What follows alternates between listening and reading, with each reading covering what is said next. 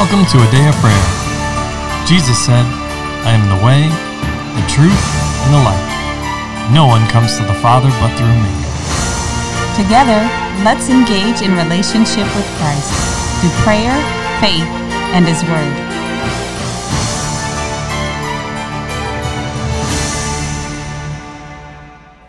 Good morning. I'm Kyla, and you're listening to a Day of Prayers morning Bible study. We're glad you could join us. Before we get into the Word, Layla, can you open us up in prayer, please? Yes. Thank you.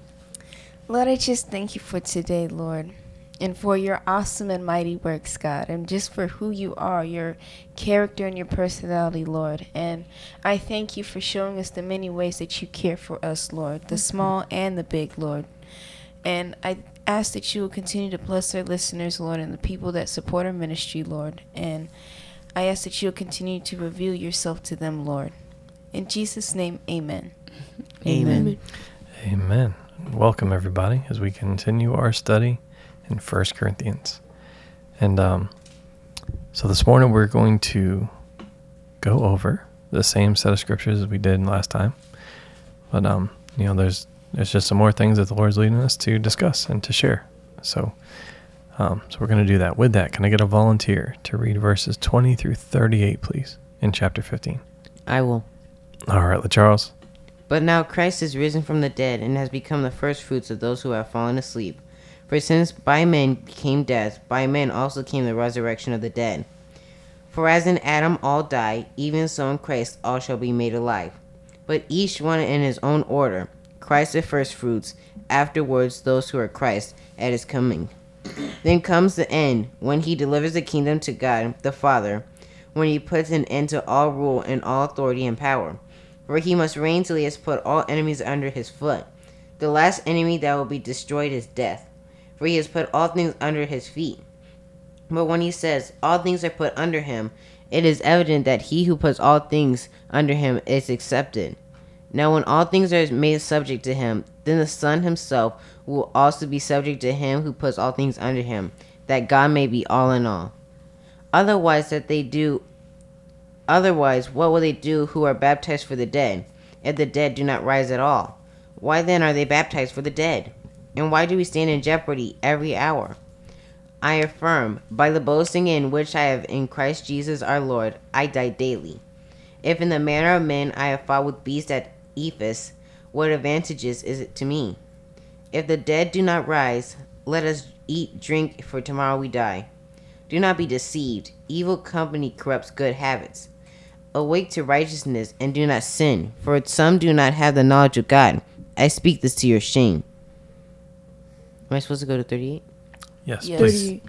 But someone will say, How are the dead raised again up, and with what body do they come? Foolish one, what you sow is not is not made alive unless it dies. What you sow, you do not sow that body that shall be, but mere grain, perhaps wheat or some other grain. But God gives it a body as he pleases, and to each seed its own body. Bless you, promise. Thank you. Well, amen. So I want to open the floor up, right, to discuss what the Holy Spirit has been speaking and ministering to you about this section of Scripture. And of course, if you have any questions, please ask them. All right. Okay, Who'd like to begin? I will. I found. I have a question. Okay. Why does this say, say that they were baptized for the dead?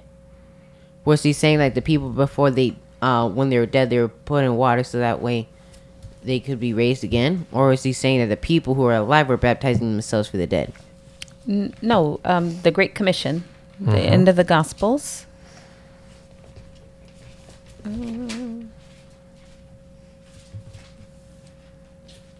Let's see. It's in Matthew.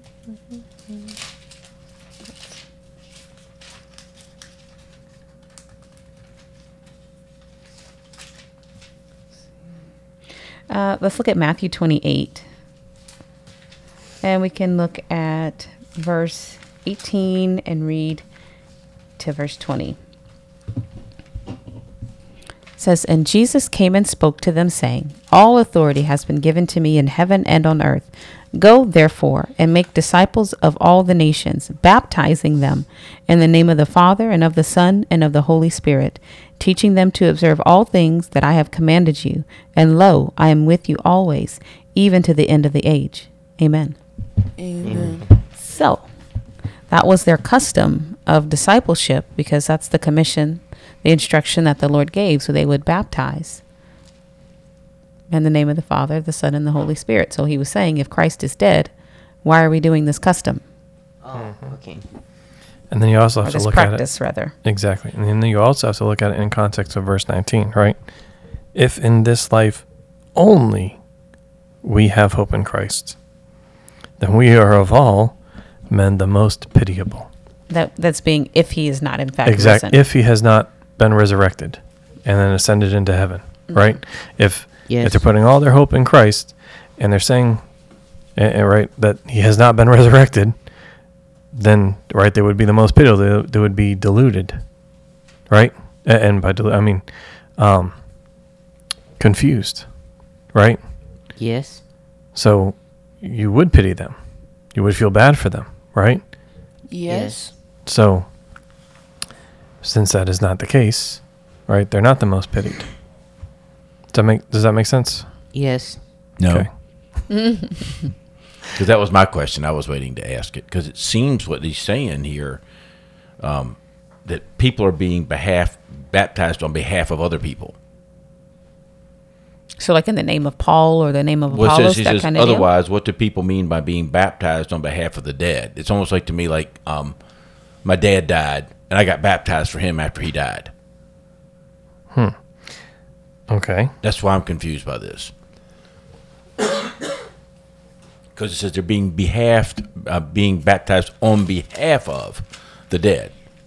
I, I think he was still saying it. And if if you believe Christ is dead, then why are you being baptized on the behalf of, in the name of someone who's dead or on on that behalf? I think he was still referencing Christ. It's just how it was picked up and articulated. Um, But I don't believe Christ is dead. of course Well, not. But he right. was still Amen. he was Yes. still Yes, picking up That's what- that that's point. what- yeah, it's So Yeah. so it, it, because earlier, right, and we covered this earlier in, in this in the week, if you will, right, that he said there was confusion. I should only find the exact verse, right? Oh, okay. So, but, but you're saying he's contrasting that then Yes. if you were being baptized, Right. and there was no resurrection, Why would you Right. be would you doing be it? being baptized into a dead somebody person. who's dead? Right. Exactly. He's continuing that thought. Yes. yes. Not okay. Yes. Of Jesus is he's listing out those facts of why this So- doesn't make so he- sense for you to think yeah, this okay, way. Mm-hmm. Okay. All right. Then that makes sense. Okay. Yes, it does. Thank you. Yes. Amen. Anyone else?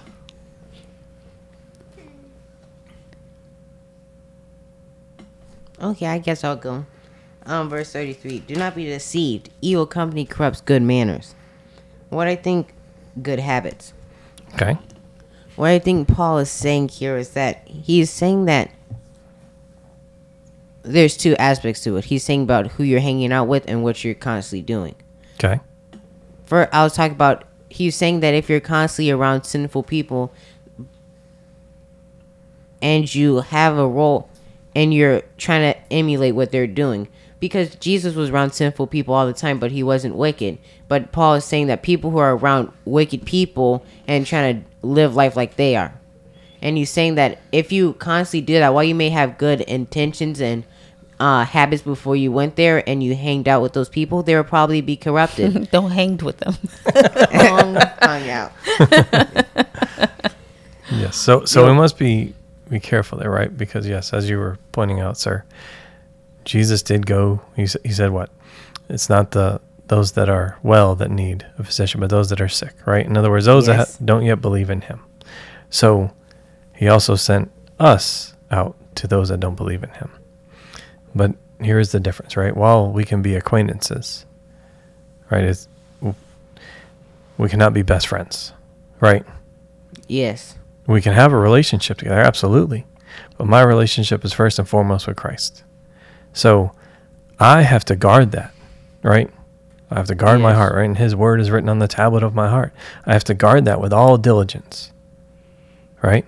Yes. And ensure that nothing gets in, right? Which goes back to something we were discussing last time about guarding, yes, guarding our heart, but watching our gates, right? And ensuring Yes. that nothing gets in that would uh, sow tares, right? That would then choke out the word from our lives, right? Which goes back to what John was saying in First John, right? About um, there were some that were dissuaded, and then they left the faith, right? They didn't remain as a result. Does that make sense? Yes. And he's he's giving that warning here, and it builds off of the point that Dean brought up, right? Uh, in verse twenty nine. And he's saying, so if if there was no resurrection, right? Because because right, let's get back to this. He's addressing an issue, and that was that there were some that that questioned Christ's resurrection. Well, where did that come from? Because it it sure didn't come from Paul, mm-hmm. right? It's not what he taught. That's why he's he's bringing this up and he's addressing this issue with them. He's like, I didn't teach you this. That's what he says in verse 2, the word that he preached. Exactly. Mm-hmm. This is the word that I preach, right? And this- this is that Christ was resurrected. Mm-hmm. Okay. So he's denoting that there's a difference, but we have to look at the where it came from, and then why, if we know it's in in opposition to the word that we preach, which we hinge our our faith and our hope and our love to the Father, right? Why do we hold on to this this thing that clearly is not truth? Right? And then Yes. and then so then you see him start breaking it down systematically, articulating all these points, right? If you're saying there's no resurrection, then what what about these things, right? And then as you get into verse 30, right? So so that's the other point, right? Because we were talking how he's saying if if there's no resurrection, right? Then why are you being baptized? Right? Like pointing out the how can it be both, right? As a question I, I ask you guys all the time, right? If this, then why this? Like how is it both? And and what's typically the response? It can't be both. It can't be both. Exactly. Okay. So then he amplifies it or, or at, brings it to an extreme level, and he's like, if we're if you are saying, and if the belief is that Christ did not was not resurrected, but that's what he's preaching, then why is it that he and other apostles, right, other preachers and teachers and evangelists and and uh, apostles and prophets, why is it that they are being hunted down and put to death all day long? Why is it that right? And of course, this is in natural in the natural, but there's a spiritual element behind it. Because why? Satan, the adversary, seeks to silence the truth. Right there, there's an element of out of sight, out of mind. Well, if I silence, right, that was all the way back to Cain and Abel. If I remove the voice and the example, right, Yes. then how can it speak against me? How can it con- convict or condemn me? Even though the Lord said, Abel's blood cries out from the ground, right? All the, the blood of all the prophets, all the way back to Abel, cry out from the ground, right? yes. Okay. So he's saying, if this wasn't a big deal, if this is a a non-event, right? That that Christ, or I'll say it plainly, if Christ wasn't res- resurrected, why is it that my saying Christ was resurrected? Why is the result or the fruit of that resulting in opposition from people that don't want to hear that? Right? Because we'll, we'll go back to the New Testament and in um, uh, in Acts, right? With um, when Peter and John were there, and they're brought before the the tribunal, uh, right? And uh, and they're said, "Hey, Gamaliel, who who was Paul's teacher, right, said, um, hey, be careful. If you oppose these, right, you may find yourself opposing God." He's like, because if it's not God, then it'll be brought to nothing, right? It'll just fade out. But well, so Paul is is building on that, if you will, here. And, and I don't know if Paul was there at that time or not. It, you, we can, right? We could speculate. and We could do all those things, and, and I don't I don't care to do that, right?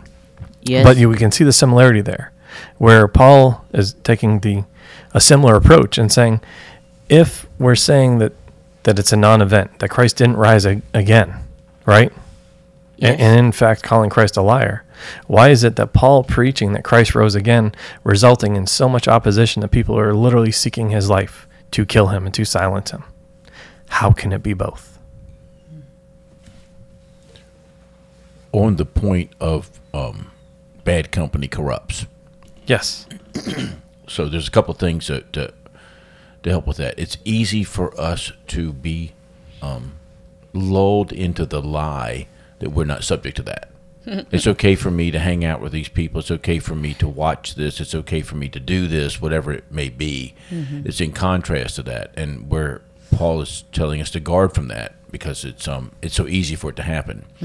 So um, I actually uh, was with somebody who was similar in age to me the other day. We were having a conversation about this, and um, I uh, everybody in this room is uh, too young to remember, but uh, cigarettes used to be advertised on TV. Oh yeah, I remember that. I'll age myself. I also remember that. Okay, well maybe you can finish this out then. Winston tastes good No, I don't remember that one. I don't remember. like a cigarette should. oh yeah. Okay. That was your slogan, and most people, when you say that, will remember it, right? So Wendy's had um, an advertisement. Where's the Where's the beef? Where's the beef? Right. Right. Yep. You, we remember these commercials. We remember them decades Sure. after. I mean, they Joe haven't in Camel decades. and all that, right? Right, Absolutely. We can, we can go on with that. So we are influenced by that. But what's Mm-hmm. even more contrasting for us to understand how subject we are to that is a term called the Stockholm syndrome. Yes. And the Stockholm syndrome is basically where somebody is held captive by somebody, uh, typically kidnapped, and they actually begin to sympathize with their kidnappers after spending enough time with them. The influence is so great of those that we spend time with that even when somebody captures you against your will and takes you prisoner, that you can begin to become sympathetic to them and possibly even defend them later at the at the severe onset of that. Exactly. We You're- are all subject to this, and we yes. all must be on guard for it. Absolutely, and it and uh, that's a great example there, brother. The the Stockholm syndrome, because it doesn't take long, right? Um, you know, study some of this out, and um, they estimate that it only takes three days for Stockholm syndrome to take effect, which then they'll say is a is a brainwashing, right? Uh, But you see the the results, if you will, where it's people not only sympathize with their their captors, right, the, those that have taken them captive, but then they are assisting them in their efforts, even though they were hostily taken. We get there's the Patty Hearst story, which Exactly. that. But I mean, yeah, when we can go in because there, there in psychological circles, there's debates about the Stockholm syndrome, Sure. and and and yeah, I'm just trying to just emphasize the point that we're all subject to influence by those we hang around, Exactly. and, and not allowing ourselves to buy the lie that that won't matter to us mm-hmm. Right. because so, it does. but but it goes back to, to the seed piece, right? Seeds, as soon as they're put in the ground, right, and they have the nutrients and they have soil and their water and, and all the things that are required, they begin to sprout. They begin to grow, even though you don't see the fruit of it right away. You don't see that sprout necessarily, you know, as soon as it goes in the ground. But rest assured, it's already doing uh, its job, right? And, we we discussed this, you know, in, in previous lessons this week, where it's uh, you know, it's if unless the seed goes in the ground and it dies, right? It perishes. Right? But then there's fruit that results from that. Now, the Lord hopes for good fruit, right? And he's glorified by having good fruit and much fruit and that it remains. Right? But for weeds and tares and thorns and thistles and and even trees that produce bad fruit, right? They've got to be uprooted. And for us, it's in the, our spiritual life and walk. It's got to be replaced with truth.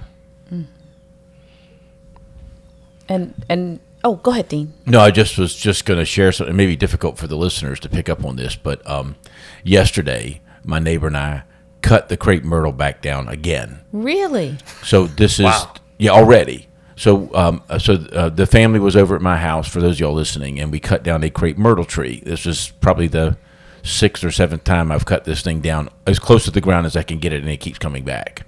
And so yes, it did not die. And so once things do take root, it can take a long time. It's a very difficult process to get them out. And we just again just admonishing everybody to really maintain that guard. But yeah, I just thought y'all would. Yeah, yesterday again, it was probably four feet high. That's wow. incredible. Yes. I, I knew you would have to stay on top of it. I, Yep. I Yes. spoke with the Lord about that before I left. I was like, Dean's going to have to stay on top of this. Yes, well, But- you know, I need the stump grinder to take it below the surface to uh-huh. actually get it to rot. But it takes a lot. Yeah. It's going heavy equipment has to be brought in Yes. to Yes. actually destroy this. Or, or And, I dig mean, it so- up. So but that's a I've, I've lived in the house now for 14 years. Wow. and have yet to be able to fully eradicate this tree Wow. from my life. So take take heed what seeds you allow to go into your ground. Don't let them get in the ground. But if they do make it in there, dig them up by the root ASAP. Don't let them have any time. That's right. That's right. Um, something I wanted to make sure that we share is we were talking about the evil company corrupts good habits. When Jesus was um, on his coming to the, the time he was going to go on, get on the, you know, suffer on the cross and everything, he prayed for us. He, he prayed for the disciples, but the prayer is also for us today. That not that God would take us out of the world, but that He would keep us while we're in the world, that we would be preserved and saved while we're here. So He already knows the world is wicked, it's evil. And he knew that the enemy would try to sow tares into the good ground, the gardens that God has planted on the inside of us. Jesus has made us his garden. God knew that. So, what did he leave us knowing these facts? His word. And the knowledge of who he is and the Holy Spirit. So, we need to be firmly rooted and grounded in Jesus Christ. We need to know in whom we believe, who he is, what's his name, Jesus. But we also need to know him. Mm-hmm. What are his characteristics? What are his attributes? And we need to know why we believe what we believe because the waves are going to come. They're going to beat against the house. They, the enemy's going to come. He's going to throw, try to throw weeds over your fence. He's going to try to bring people to bombard you and get you to come off your stance for Jesus Christ. So we have to be firmly planted on the truth and the fact of who God is. And Jesus is the only way, the only truth, and the only life. He is the way, the truth, and the life. Singular in that. There's not a co co savior. There's there's nothing else. There's nobody but him. And we know he is God the Father, God the Son, and the Holy Spirit. But he's Paul in this section is reaffirming and reestablishing the truth of who God is so that they have a foundation. So when the enemy rises up in whatever capacity that is, whatever method he's using at the time, you are not moved. I am not swayed. The Corinthians would not be movable, but would instead be immovable. Okay, on another mm-hmm. note, Yes. Continue. I, I want to talk about verses 24, 25, 26, and 27. Because it's kind of an interjection in the middle of what he's talking about, and it's prophetic. Um, some of your Bibles, if you have a, a written Bible, you might see little stars next to it. Those stars usually mean that it's prophetic. If the star is filled in, it means it is fulfilled. It's already happened. Jesus has completed that. If it's not, it means that it's something that is yet to come. And we are believers, and our job is always to be watching for the things of Jesus Christ. We're watching for him to hasten the coming of the Lord, to be aware of what his plans are so we can cooperate with him. And so when you look at this, this is it's it's very profound. It seems like it's a small thing, but it's it's so so huge. It kind of sol- it answers the question of what are we doing here? What's going on? What is God doing mm-hmm. throughout time? Why is he taking all this time? Why did he make the garden and Adam and Eve? And then he knew Satan was there and then he all this journey that we're taking, why are these things happening? It's answered for us right here. And what was Jesus' purpose for coming in the way that he did? Verse 24 says, Then comes the end, when he, that's Jesus, delivers the kingdom to God the Father, when he puts an end to all rule and all authority and power. For he must reign until he has put all enemies under his feet. The last enemy that will be destroyed is death, for he has put all things under his feet. But when he says all things are put under him, it is evident that he who put all things under himself is accepted. So, do we remember in the very beginning when Satan said, I'm going to ascend, et cetera, et cetera. And Yes. he attempted to overthrow God and he was cast out, but he drew a third of the angels with him. So, in that, we have been working, and we know by Revelation, uh, the book of Revelation in particular, that Satan and everyone that cooperates with him will be thrown into the lake of fire and finished up, and we're going to go into a clean and purified heaven. That's what he's referring to here. The purification process that we are going through, the choosing ground that we are in to make our choice and our stance for Jesus Christ or not for some.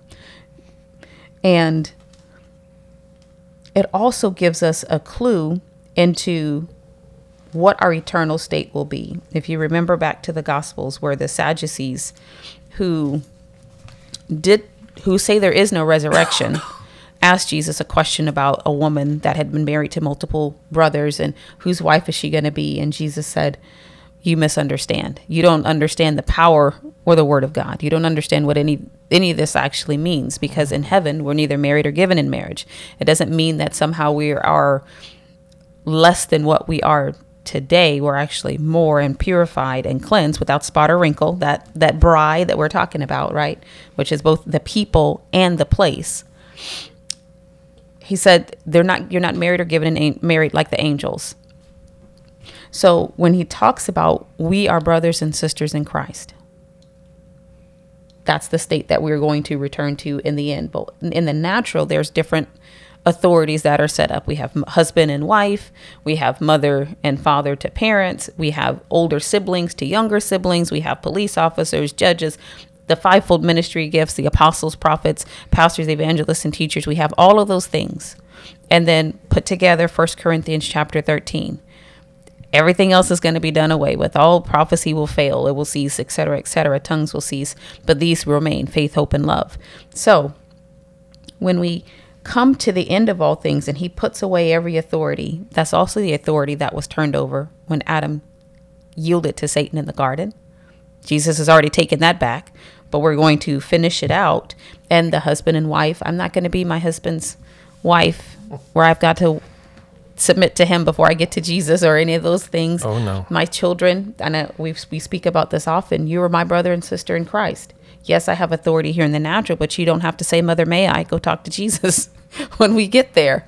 No, there's no more authority but His own. He is our God and we are his people. So you can see dynamically through all the layers of what God is doing and how it helps us to function and cooperate today because we can look and go, Oh, Jesus, I see where you're going with this. I can walk with you. If we don't understand what he's doing, it's hard to cooperate. It's kind of like we're walking backwards. You know, he's pushing in a direction, but we're actually moving with it sideways or going backwards versus facing the same direction and then moving in the same direction that he is.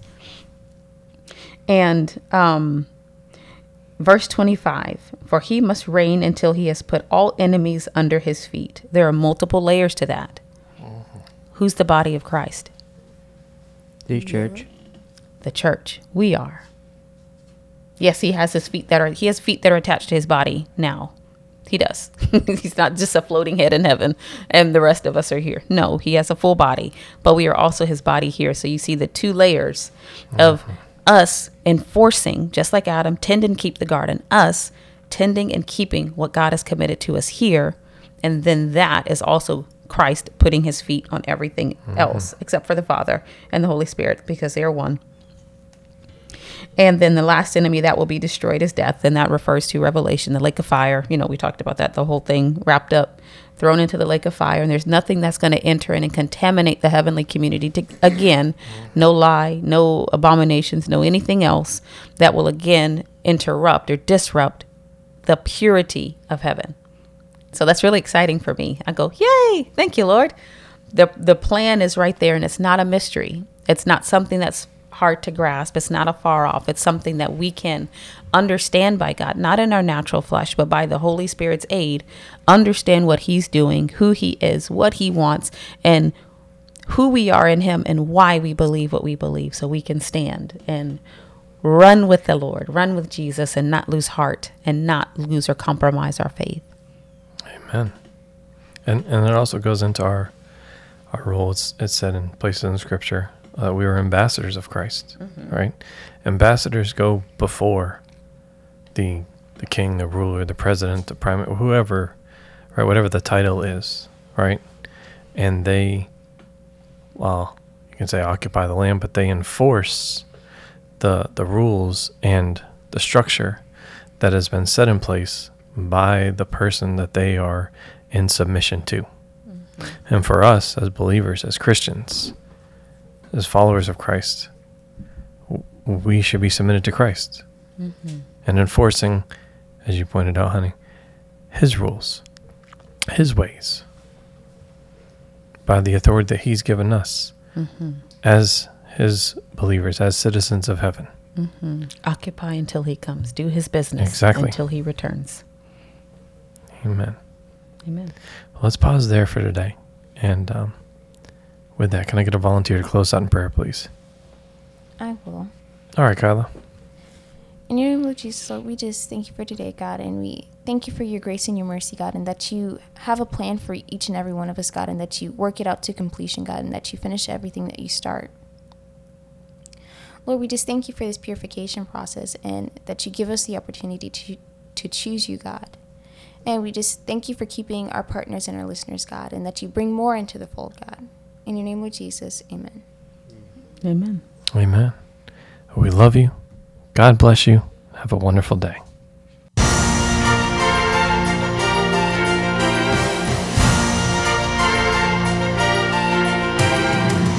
Thank you for listening to A Day of Prayer. We trust the Lord that you are strengthened and encouraged in your relationship with Christ. Visit us on our website, adayofprayer.org, where you can check out our blog, find additional study resources, or shop the official A Day of Prayer store. Jesus said, I am the way, the truth, and the life. No one comes to the Father but through me. So until next time, take care and God bless you.